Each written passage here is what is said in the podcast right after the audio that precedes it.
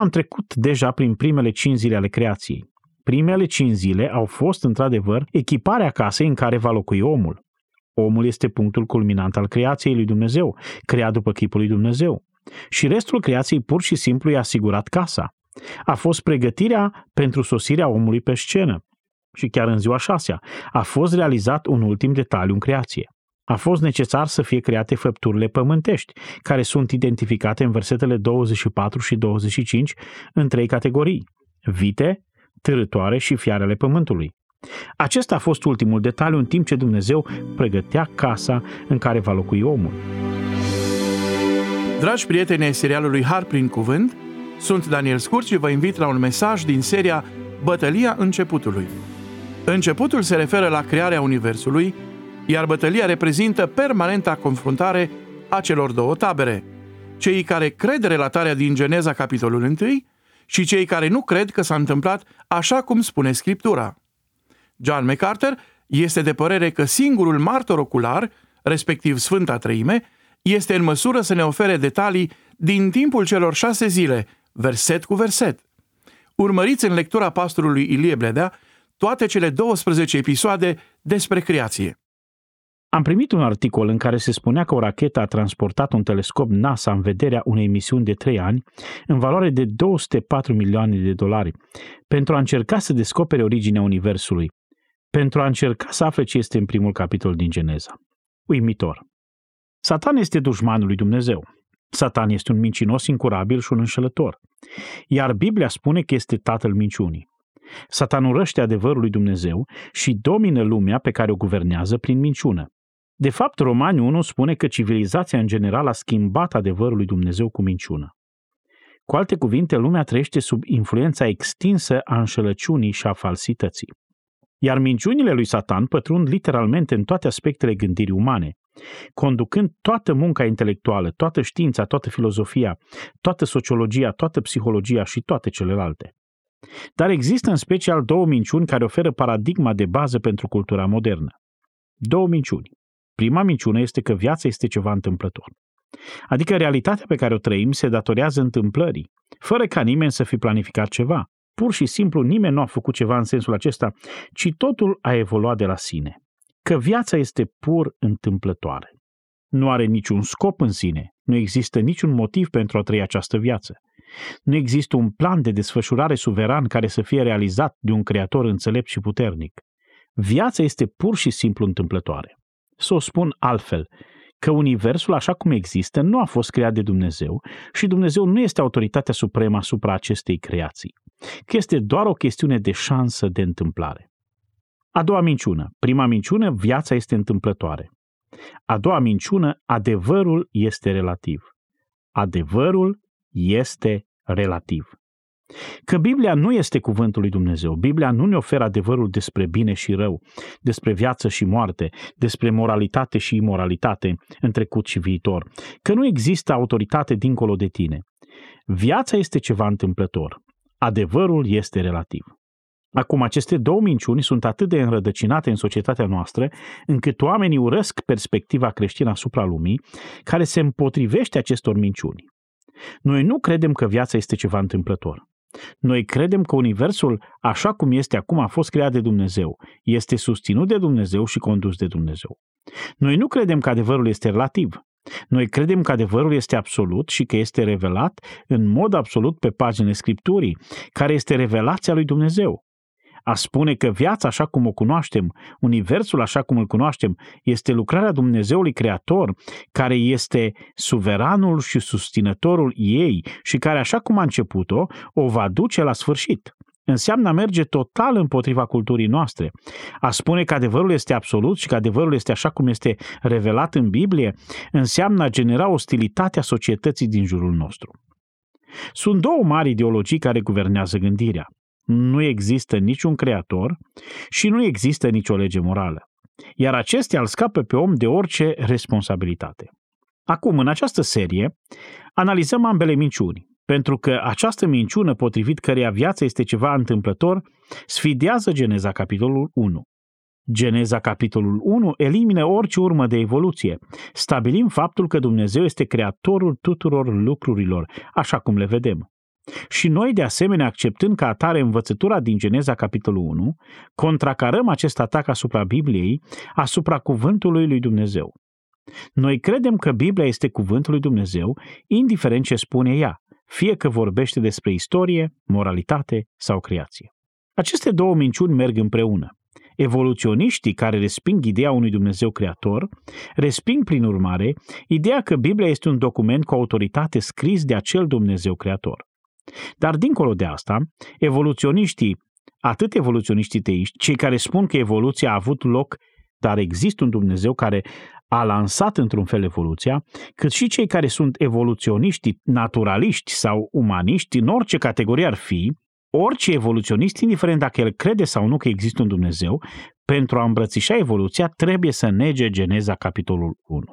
Astfel trebuie să nege că Dumnezeu a creat Universul așa cum este și să nege că înregistrarea acelui act creator cuprins în Scriptură este infailibilă, inerantă și adevărată. Așadar, depășim de fapt ideea acestor două mari înșelăciuni. Pentru că Geneza 1 îl declară pe Dumnezeu drept creator și declară că relatarea despre creație din Biblie este în fapt infailibilă, inerantă și adevărată. O perspectivă cu adevărat creștină este aceea că Biblia este cuvântul lui Dumnezeu și că Dumnezeu există și s-a revelat pe sine în Scriptură. Așadar, o perspectivă cu adevărat creștină susține că Dumnezeu este creatorul, că Dumnezeu este dătătorul legii morale, iar universul din jurul nostru este lucrarea mâinilor sale creatoare, iar Biblia este revelația legii sale morale și spirituale. Credem că ceea ce spune Geneza 1 este la fel de adevărat ca orice altă porțiune a Scripturii. Geneza 1 este la fel de adevărat ca Exodul 20, care ne prezintă cele 10 porunci.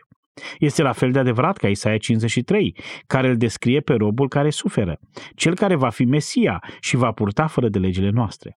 Este la fel de adevărat ca Matei capitolul 1, care arată faptul că Isus urma să se nască din Maria și să fie mântuitorul lumii.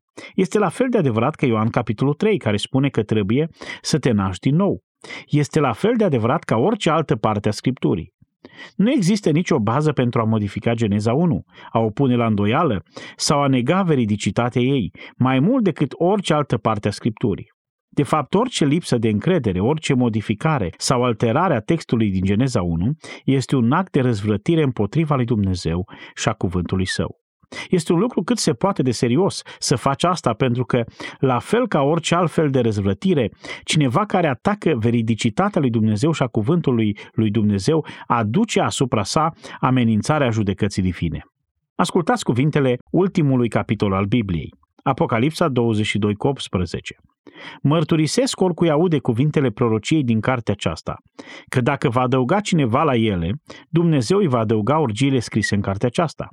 Și dacă scoate cineva ceva din cuvintele acestei prorocii, îi va scoate Dumnezeu partea lui de la pomul vieții și din cetatea sfântă scrise în cartea aceasta. În concluzie, Biblia se încheie cu un avertisment că ar fi bine să nu modifici Scriptura, iar oricine modifică Scriptura, adăugând sau scoțând din ea, ajunge sub judecata divină. Astfel că am putea concluziona cu ușurință că modificarea Scripturii, alterarea Scripturii sau pur și simplu atitudinea de necredință față de ce zice Scriptura este de neconceput pentru un credincios statornic și înțelept. Este de neconceput. Singura posibilitate logică este aceea în care un necredincios, neevlavios și nebun atacă mărturia Scripturii. Și asta fac ei tot timpul. Acesta este pur și simplu un mod de viață pentru ei. Este de neimaginat ca un credincios să atace veridicitatea Scripturii. Și totuși sunt mulți așa numiți creștini care fac asta. Ei nu ar nega moralitatea celor 10 porunci din Exodul 20.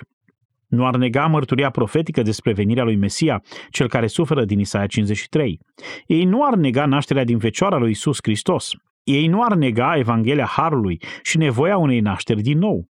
Ei nu ar nega alte lucruri din Scriptură. Dar ei neagă învățătura clară din Geneza, capitolul 1. De ce fac asta? De ce așa zi și creștini se pun astfel în pericol sub amenințarea porțiunii de încheiere a Scripturii care spune că numele lor ar putea fi scoase din Cartea Vieții și din Cetatea Sfântă, iar urgiile care sunt scrise în Scriptură ar putea fi pronunțate asupra lor ca blesteme divine. De ce s-ar pune oamenii în pericol modificând Scriptura în lumina unor astfel de avertismente? O fac pentru că doresc să le fie pe plac oamenilor de știință, evoluționiști mai degrabă decât Dumnezeului Sfânt? Le plac aplauzele oamenilor? Iubesc ei reputația academică mai mult decât pe Dumnezeu? Caute ei aprobarea comitetelor departamentale mai mult decât aprobarea Dumnezeului Sfânt al acestui univers? Bune întrebări, nu-i așa? Pentru mine este de neconceput că oamenii așa ziși creștini ar putea nega geneza. Pe baza ce? Acesta este cuvântul lui Dumnezeu. Dar Satan a reușit să aibă un mare succes în a-și promova minciuna despre evoluție, atât de mult încât de departe majoritatea creștinilor practicanți ar nega mărturia simplă și clară din Geneza 1, care spune că Dumnezeu a creat întregul univers așa cum este acum, în șase zile de 24 de ore. Și asta acum aproximativ 6.000-7.000 de ani. De departe, majoritatea creștinilor evanghelici care pretind că sunt creștini ar nega asta.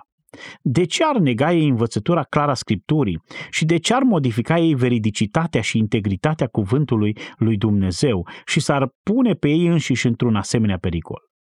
Satan este foarte inteligent, foarte subtil și a avut un imens succes în a vinde minciuna evoluției. Acum, nicio parte din minciuna evoluționistă nu este proclamată mai tare sau crezută la scală mai largă decât evoluția omului. De fapt, atunci când oamenii în majoritatea lor se gândesc la evoluție, se gândesc la om. Ei se gândesc la imaginea din uh, National Geographic a unei creaturi asemănătoare maimuței în patru labe și la seria de aproximativ 10 imagini diferite în care această creatură cu patru picioare dintr-o dată se îndreaptă și ia postura unui bărbat. Și ni se spune că aceasta este progresia evoluției umane. Cu toți am văzut acele linii imaginare ale evoluției umane, unde trecem de la maimuță la om într-o serie de desene. Fiecare elev din sistemul public de învățământ este învățat constant că omul a apărut astfel, din maimuță. Și se presupune, spun ei, că există fosile care dovedesc asta. Și aș vrea să vorbesc despre asta preț de un minut, pentru că dacă nu o fac, cineva o să mă întrebe despre asta. Așadar, se presupune că există fosile. Din când în când cineva găsește un os undeva în Africa sau în altă parte și ni se spune că prin acel os a identificat verigile lipsă din această serie. Se presupune că există fosile care dovedesc asta. Ei bine, adevărul este că nu există. Și majoritatea celor fosile sunt falsuri. Presupoziția este că evoluția este adevărată. Ei încearcă să facă oasele să se potrivească cu desenele din National Geographic. Într-o carte scrisă de John Ankerberg și John Weldon, numită Darwin's Leap of Fate, se spune în ciuda credinței larg răspândite care susține contrariul, datele despre rasa umană obținute din studiul fosilelor sunt insuficiente pentru a justifica orice credință în evoluție. În ciuda 130 de ani de căutare, nu există fosile care să lege în mod convingător omul cu orice altă specie. Majoritatea s-au dovedit în mod concludent false. Și, după cum am spus, multe erau de-a dreptul false. Antropologul Kathleen J. Reichs, editorul revistei Hominoid Origins, Originile hominizilor, a citat multe autorități în domeniu care nu sunt de acord cu interpretările acestor numeroase presupuse descoperiri ale strămoșilor umani. Până când va fi posibilă datarea precisă a fosilelor, scrie ea, reconstruirea legăturilor dintre diversi hominizi trebuie să rămână firavă în cel mai bun caz. Acum este un antropolog onest, un evoluționist onest, care spune că niciuna dintre fosile nu dovedește nimic. Duane Gish scrie nu există nicio dovadă, nici în prezent, nici în trecut, că omul ar fi apărut dintr-o creatură inferioară. El este unic ca un model creat separat și distinct, cu un design morfologic de bază, înzestrat cu calități care îl plasează cu mult deasupra tuturor celorlalte creaturi vii. Acum nu vreau să devin prea tehnic, ci doar să vă arăt că vă puteți face temele în privința acestui subiect și Biblia va rămâne în picioare. Evoluția omului a fost oarecum împărțită în trei, prin cuvintele în latină Ramapithecus, Australopithecus și Pithecanthropus. Și bineînțeles că aceste nume vor apărea în aceste discuții. Aceștia sunt aceștia sunt termeni latini dați presupuselor fosile și au fost anunțați ca forme de tranziție între maimuță și om.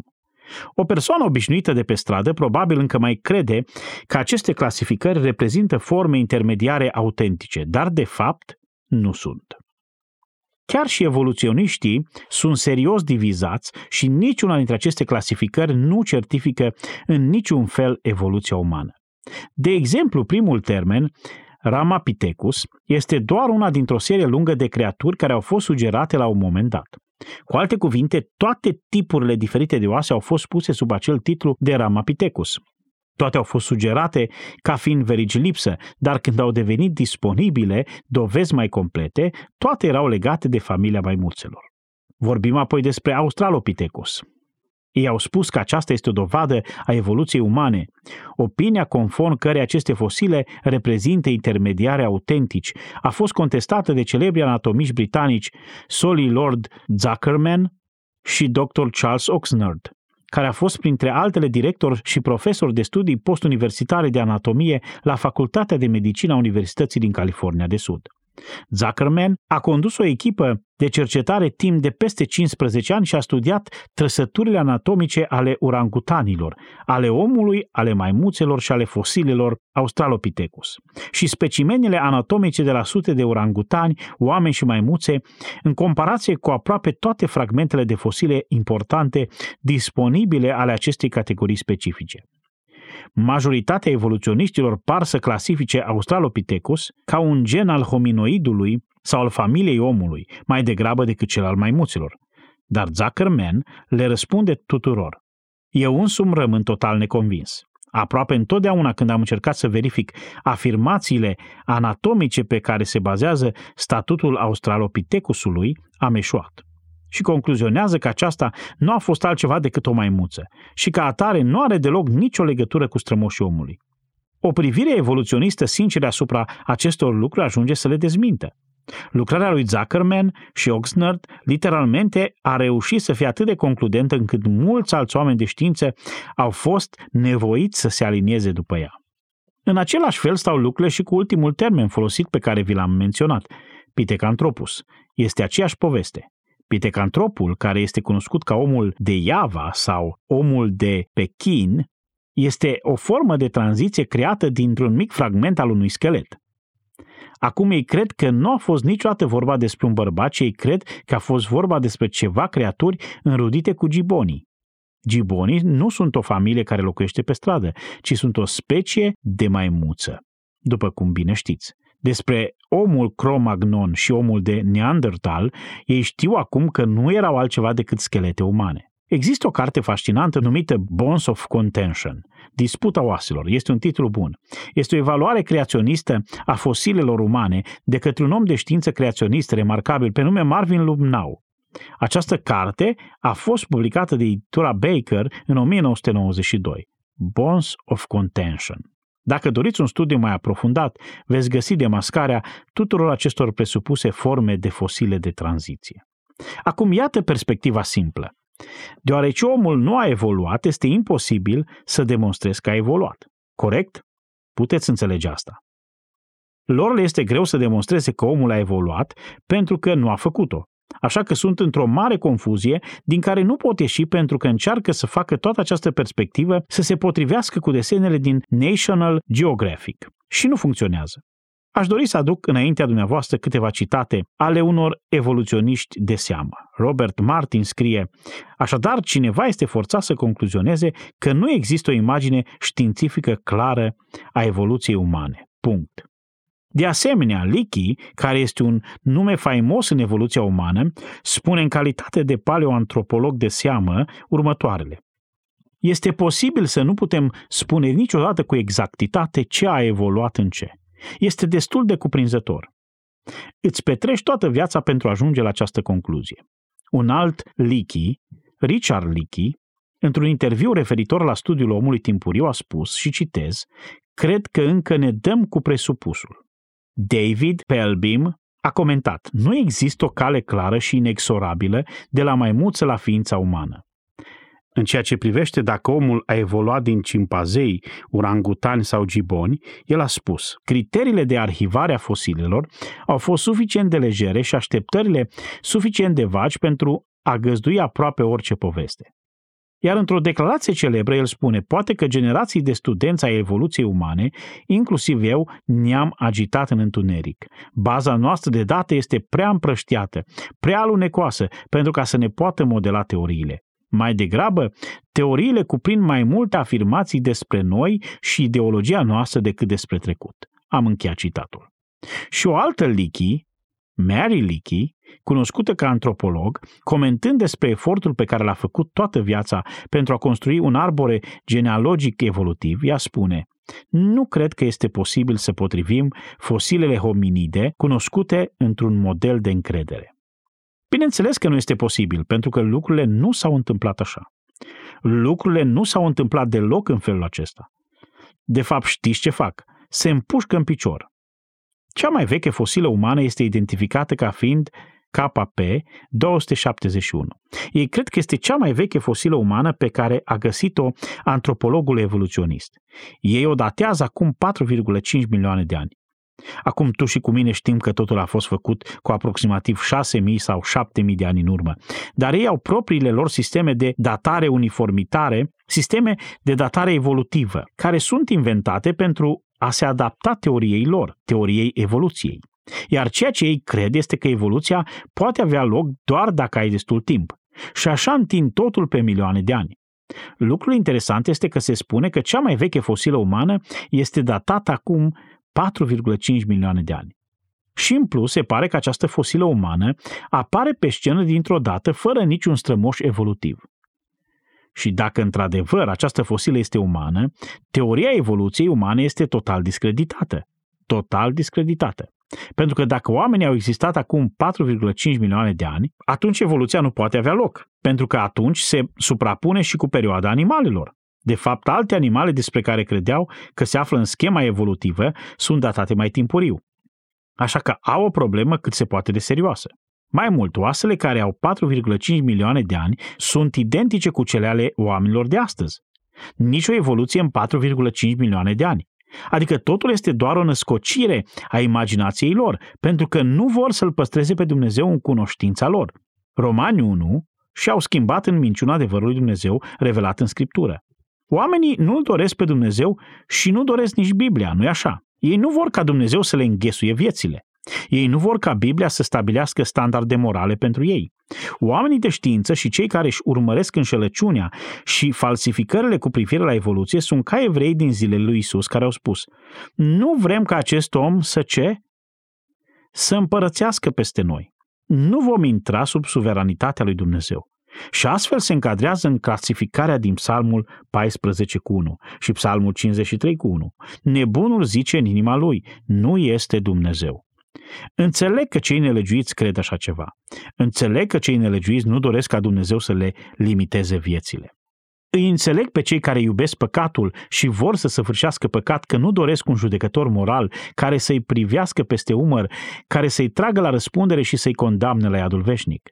Înțeleg dorința lor de a scăpa de Dumnezeu. Înțeleg de ce nu vor să accepte primul capitol al Bibliei, de ce nu vor să accepte o relatare clară a Genezei. Dar nu înțeleg afecțiunea ridicolă și intolerabilă pentru această înșelăciune în dreptul creștinilor practicanți. Nu pot să înțeleg asta. Chiar și profetul Maleahi, Maleahi 2 cu 10 a spus simplu, nu ne-a creat un singur Dumnezeu? Cu toții suntem produsul creației lui Dumnezeu. Toate lucrurile au fost făcute prin El și pentru El și nimic din ce a fost făcut n-a fost făcut fără El. Adevărul despre originea omului este că el a fost creat așa cum este acum. Adam nu era diferit de tine. De fapt, nici măcar nu ești cum a fost el, ci ești inferior. Și sunt sigur că este adevărat. Nu din cauza ta personal, ci din cauza păcatului. Acum aflăm despre crearea omului în ziua șasea. Să ne uităm la textul din Geneza 1 cu 24. Tiparul creației este același ca în celelalte zile. Dumnezeu a zis să dea pământul viețuitoare după soiul lor, vite târătoare și fiare pământești după soiul lor. Și așa a fost. Dumnezeu a făcut fiarele pământului după soiul lor, vitele după soiul lor și toate târătoarele pământului după soiul lor. Dumnezeu a văzut că erau bune. Apoi Dumnezeu a zis, să facem om după chipul nostru, după asemănarea noastră. El să stăpânească peste peștii mării, peste păsările cerului, peste vite, peste tot pământul și peste toate târătoarele care se mișcă pe pământ. Dumnezeu a făcut pe om după chipul său, L-a făcut după chipul lui Dumnezeu parte bărbătească și parte femeiască i-a făcut. Dumnezeu i-a binecuvântat și Dumnezeu le-a zis, creșteți, înmulțiți-vă, umpleți pământul și supuneți-l și stăpâniți peste peștii mării, peste păsările cerului și peste orice viețuitoare care se mișcă pe pământ. Și Dumnezeu a zis, iată că v-am dat orice iarbă care face sămânță și care este pe fața întregului pământ și orice pom care are în el rod cu sămânță. Aceasta să fie hrana voastră. Iar tuturor fiarelor pământului, tuturor păsărilor cerului și tuturor vietăților care se mișcă pe pământ, care au în ele o suflare de viață, le-am dat ca hrană toată iarba verde. Și așa a fost. Dumnezeu s-a uitat la tot ce făcuse și iată că erau foarte bune. Astfel a fost o seară și apoi a fost o dimineață. Aceasta a fost ziua șasea. Acum am trecut deja prin primele cinci zile ale creației. Primele cinci zile au fost, într-adevăr, echiparea casei în care va locui omul. Omul este regele pământului. Omul este punctul culminant al creației lui Dumnezeu, creat după chipul lui Dumnezeu. Și restul creației pur și simplu i-a asigurat casa. A fost pregătirea pentru sosirea omului pe scenă.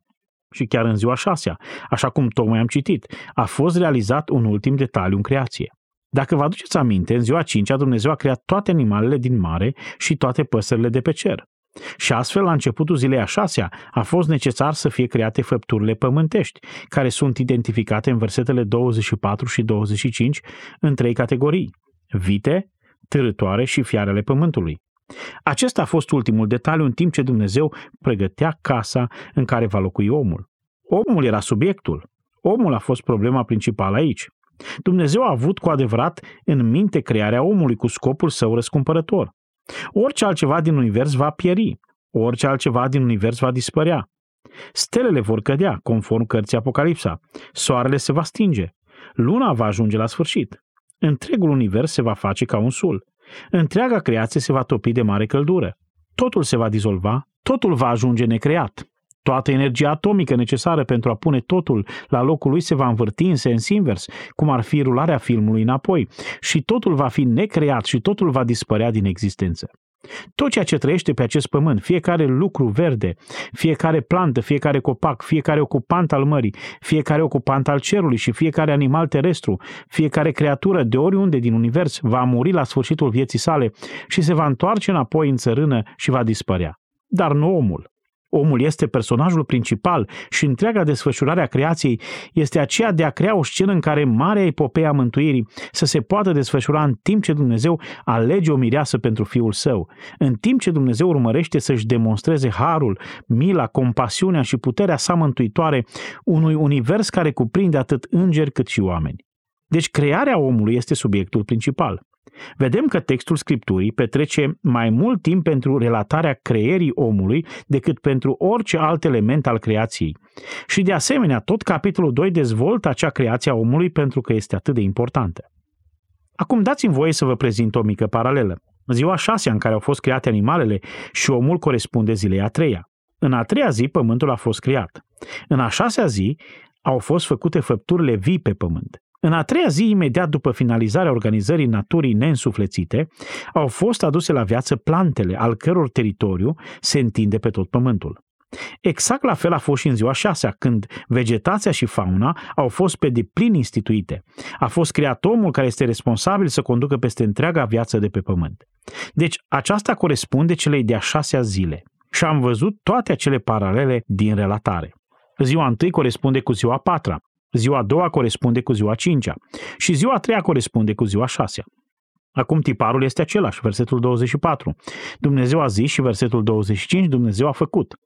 Acestea sunt într-adevăr paralele. Dumnezeu creează literalmente spunând lucrurile să vină în existență.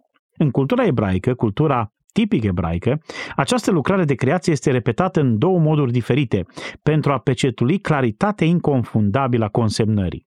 Dumnezeu a zis este o declarație paralelă cu Dumnezeu a făcut, care este o expresie ce întărește ceea ce a realizat Dumnezeu a zis. Și în general Dumnezeu a zis să dea pământul viețuitoare, făpturi vii. Acestea sunt animalele terestre. Animalele marine au fost deja create în ziua cincea. Animalele din aer, păsările și cele care zboară, au fost create în ziua cincea. Rămân doar animalele terestre de creat. Apropo, ele nu au evoluat, au fost create instantaneu. El a creat făpturi vii și se referă la trei categorii de animale terestre. Cred că sunt destul de fascinante, de altfel. Numai că acestea nu ar fi în acord cu tipologia contemporană. Cred că ați numi o clasificare cronologică a animalelor, cum ar fi amfibieni, reptile și toate astea, și mamifere și așa mai departe. Biblia ne oferă doar trei categorii simple, vite, târătoare și fiare ale pământului. Vitele, probabil, cred că aproape toți cercetătorii evrei sunt de acord în acest sens, este o expresie care vorbește despre animale care pot fi îmblânzite și domesticite pentru folosul omului. Atunci când ne gândim la domesticire, ne vine imediat în minte un câine, dar nu asta ar avea în vedere Biblia, deoarece un câine, într-adevăr, nu are niciun folos, decât dacă l-ai dresat pentru a-ți aduce ziarul. În afară de asta, nu are niciun folos. Nu poate trage un plug. Presupun că un câine poate păzi oile dacă este dresat corespunzător și poate că există o utilitate acolo care s-ar încadra în acea categorie. Dar în general acestea ar fi genul de animale, de exemplu care ar asigura lapte, cum ar fi o capră și o vacă, un animal care ar putea fi călărit, cum ar fi un animal de povară și lucruri de genul ăsta. Animale care pot fi îmblânzite și domesticite și folosite de om. Apoi, o a doua categorie sunt târătoarele. Și bineînțeles îmi vin imediat în minte șerpi și șopârle și lucruri de genul ăsta. Dar probabil că se referă la mai mult de atât. Orice se mișcă sau se tărăște pe pământ. Asta ar include o întreagă lume de insecte, precum și animale mici cu picioare scurte, rapide ca iepurii, care vin tot timpul în curtea noastră și mănâncă florile. Cu picioare scurte despre care un scriitor evreu spune animale cu picioare scurte, ale căror burți nu sunt departe de pământ insecte rozătoare, precum și șerpi și amfibieni, etc., etc. Apropo, se face referire la astfel de animale în Levitic 11 cu 29. Iată din vietățile care se târăsc pe pământ, cârtița, șoarecele, șopârla mare, geco, care este un fel de șopârlă, crocodilul, șopârla, reptila de risip și cameleonul. Așadar, aici aveți o combinație acestor lucruri, cârtița, șoarecele împreună cu reptilele. Și aceasta este probabil o categorie destul de generală pentru târătoare. Avem apoi o a treia categorie, fiarele pământului. Acestea ar fi animalele cu patru picioare, de o anumită dimensiune, care sunt în general neîmblânzite. Ne gândim imediat la lei, girafe, elefanți, rinoceri, hipopotami, tigri și animale de genul ăsta care nu sunt domesticite pentru folosul omului, în general vorbind. Deși este posibil să fie de folos pentru anumite scopuri, mă gândesc la elefantul indian, dar în mod sigur nu elefantul african.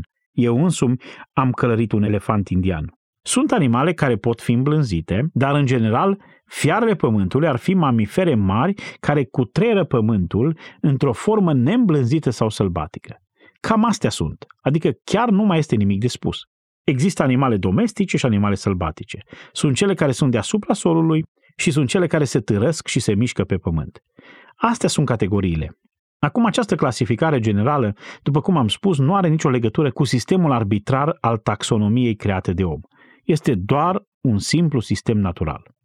Acum vreau să subliniez faptul că toate aceste trei categorii au fost create simultan, pentru că uitați-vă la versetul 24. Vitele, târătoarele și fiarele pământului. Cineva ar putea spune, o, oh, vitele au venit primele și din ele au evoluat târătoarele și din ele au evoluat fiarele pământului.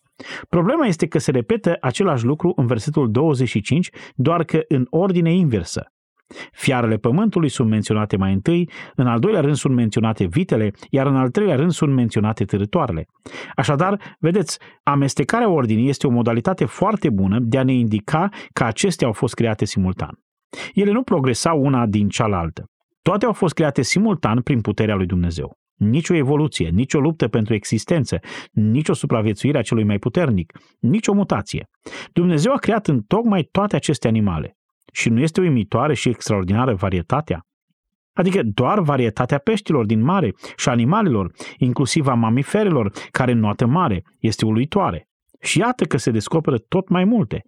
Și există mii de categorii de animale care au dispărut deja. Și există păsările care zboară pe cer.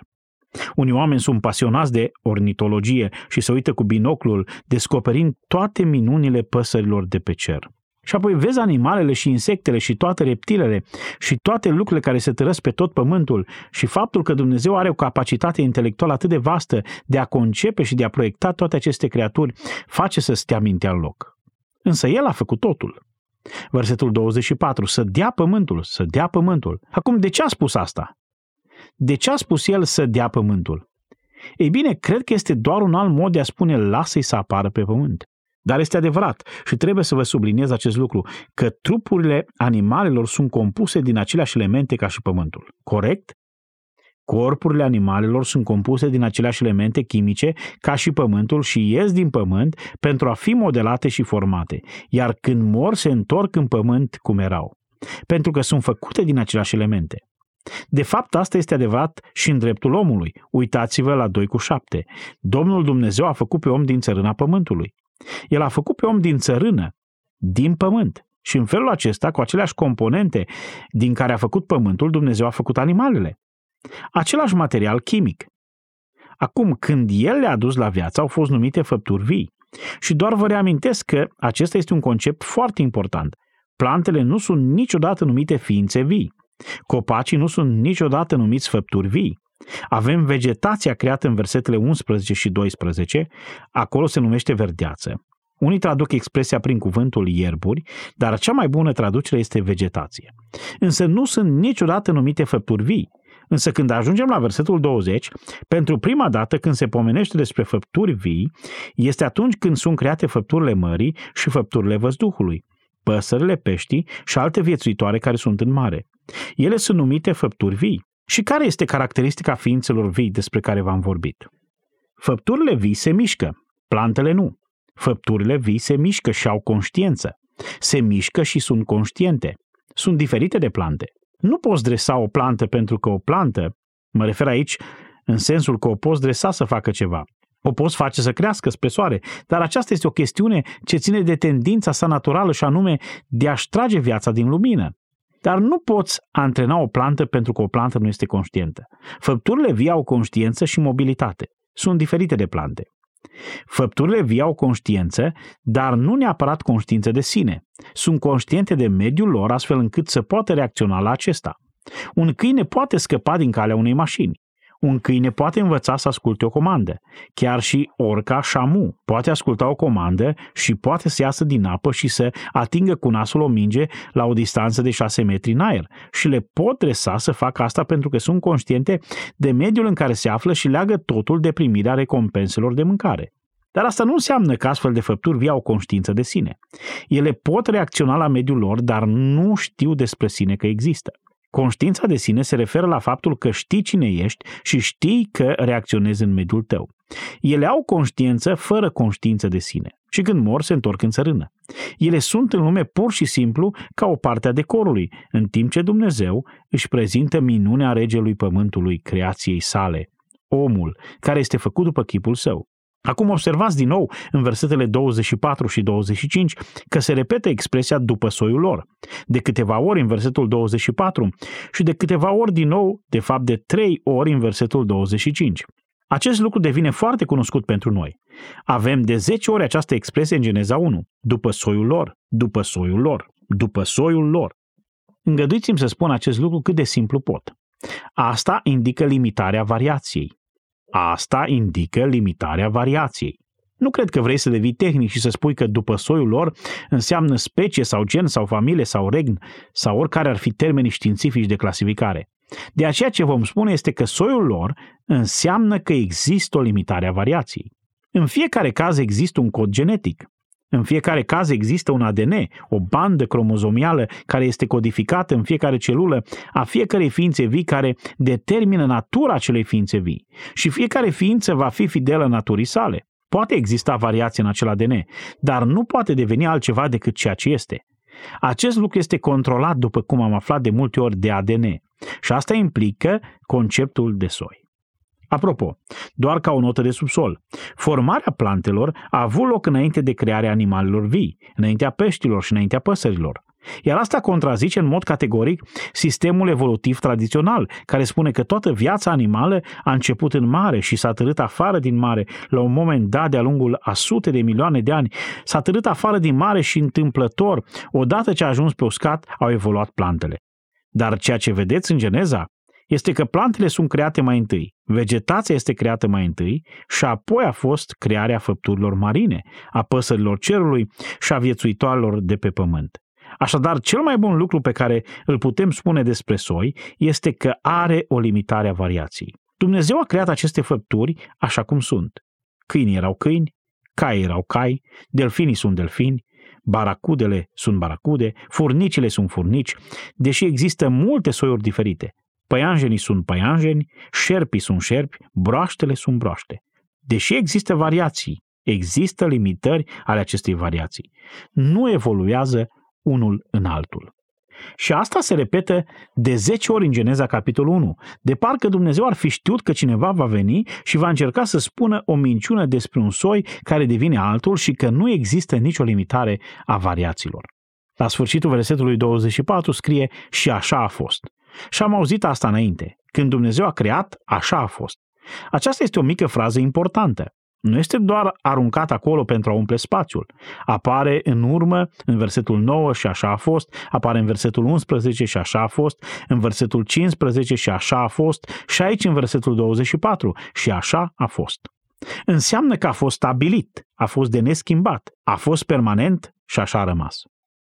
Când chiar la început Dumnezeu a spus să fie lumină, nu spune și așa a fost, pentru că acea lumină, când a fost creată inițial, era doar lumină și nu era încă atașată corpurilor cerești, luminătorilor, lunii, soarelui și stelelor. Când Dumnezeu a creat pentru prima dată pământul, era doar o masă de elemente complet înghițită de apă. Dumnezeu nu spune și așa a fost, pentru că aceasta nu era forma sa permanentă.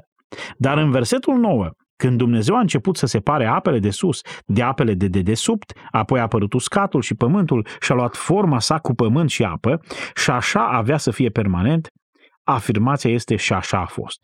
Și așa a fost în versetul 11, când a fost creată vegetația pe pământ, care urma să fie permanentă și fixă, în același fel în care există și astăzi. În versetul 15, luna, soarele, stelele au fost așezate pe cer și așa a fost. Toate au fost așezate la locul lor. Și aici, în versetul 24, animalele au fost create și încă sunt așa. Ele încă sunt așa. Și așa a fost. Totul a fost fix, ferm, permanent și așa a rămas până astăzi. Au rămas în cadrul soiului lor, variația lor fiind restrânsă. Există unele variații. Există o schimbare. Noi știm asta. Genetica poate face asta. Este vorba despre încrucișări speciale, dar ele rămân în esență același soi de creaturi.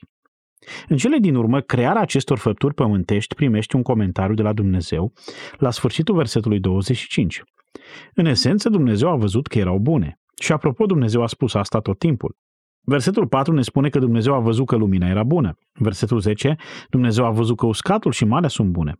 Versetul 12, plantele erau bune. Versetul 18, corpurile cerești și ele au fost bune. Versetul 21, viețuitoarele mării și păsările cerului și ele au fost bune. Versetul 25, fiarele pământului erau bune. Și în sfârșit, versetul 31, după ce a făcut omul, Dumnezeu s-a uitat la tot ce crease și iată că erau foarte bune. Tot ce a făcut Dumnezeu a fost bun.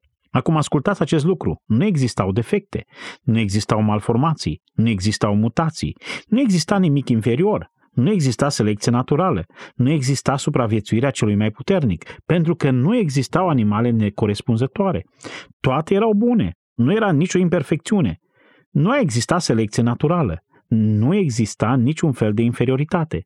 Toate erau foarte bune. Și vom spune mai multe despre ce înseamnă foarte bune când ajungem la versetul 31. În acest moment toate erau bune. Erau bune. Nici măcar moartea nu exista în lume. Nici măcar moartea nu era în acel moment în lume.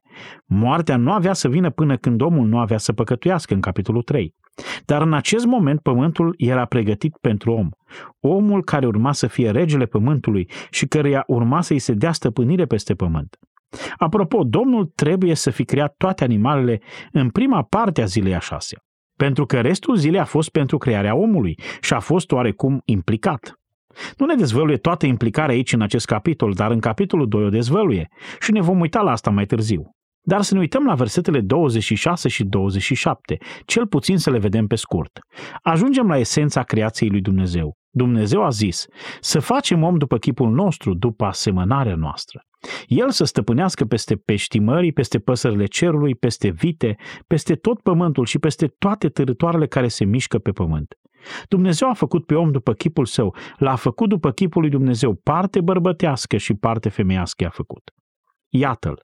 Acesta este apogeul creației. Acesta este motivul pentru toate acestea.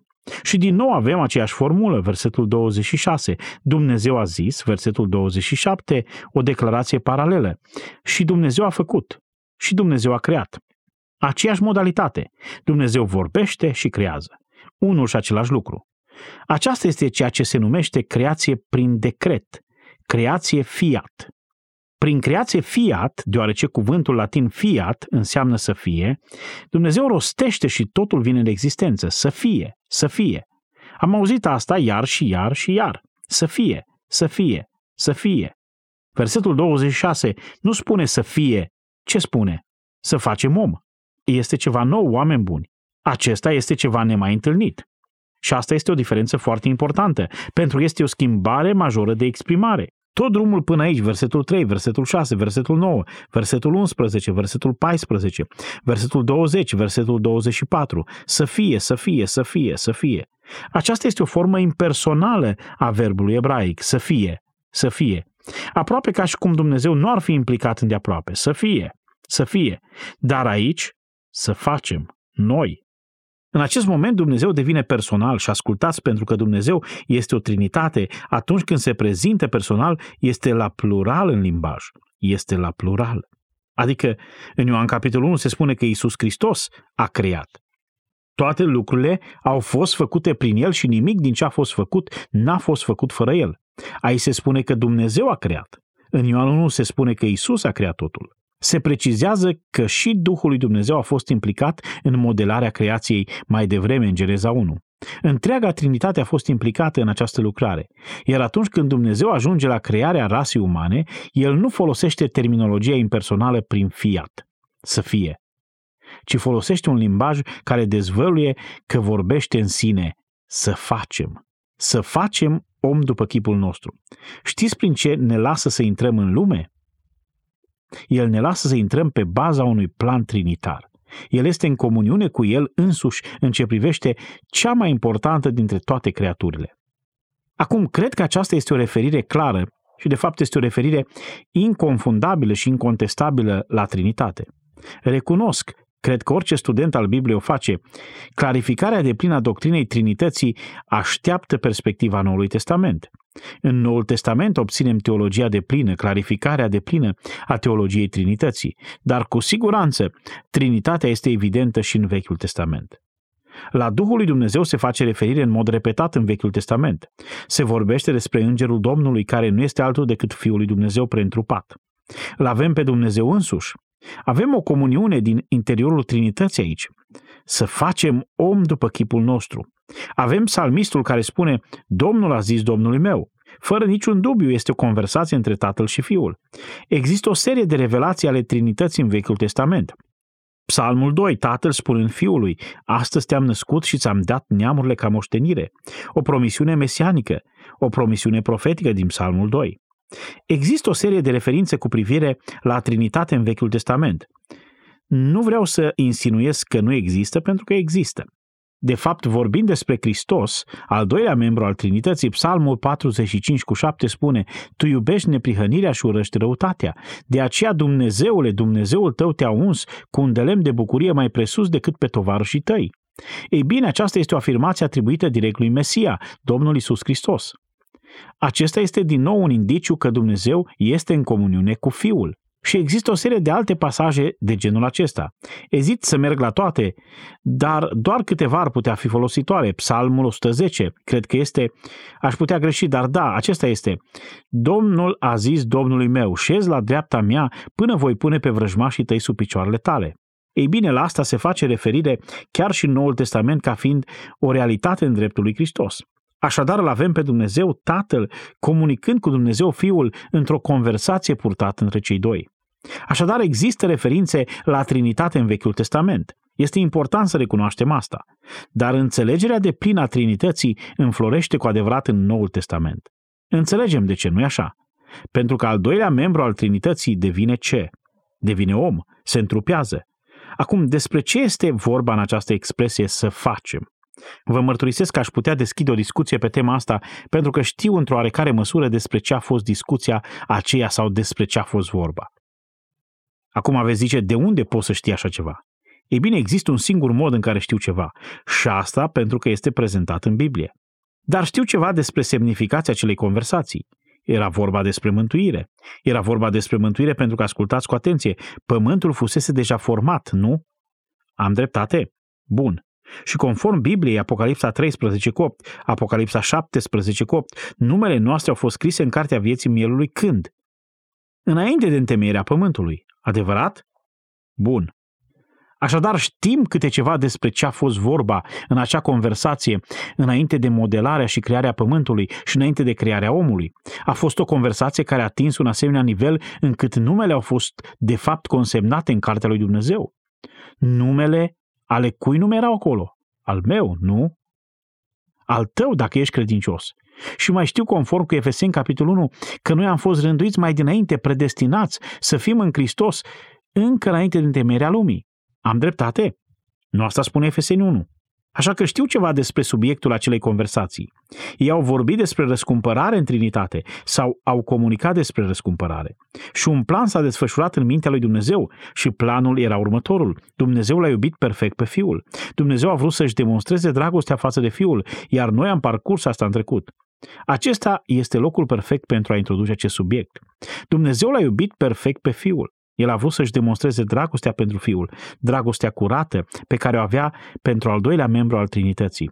Și a hotărât că va face asta într-un mod remarcabil, și anume va pregăti o mireasă pentru fiul său. Și prin expresia o mireasă, el a vrut să spună că va obține o umanitate răscumpărată care să-l cinstească pe fiul său, să-l adore pe fiul său, să-l iubească pe fiul său, să se închine fiului său și să-l slujească pe fiul său pentru totdeauna. Și literalmente, el va duce acea umanitate răscumpărată acolo unde locuiește Trinitatea, în glorile cerului, și ei vor trăi împreună acolo pentru totdeauna. Acesta era planul. Crearea pământului și a întregului univers și a tot ceea ce era în el a fost doar scena pentru desfășurarea planului. Poate veți întreba, bine, dar a fost necesar să se facă toată acea creație? Bineînțeles, pentru că acea creație vorbea despre Dumnezeu și despre cine era El și îi transmitea omului despre măreția, despre gloria și puterea Lui. nu așa? Cerurile spun ce? Slava lui Dumnezeu.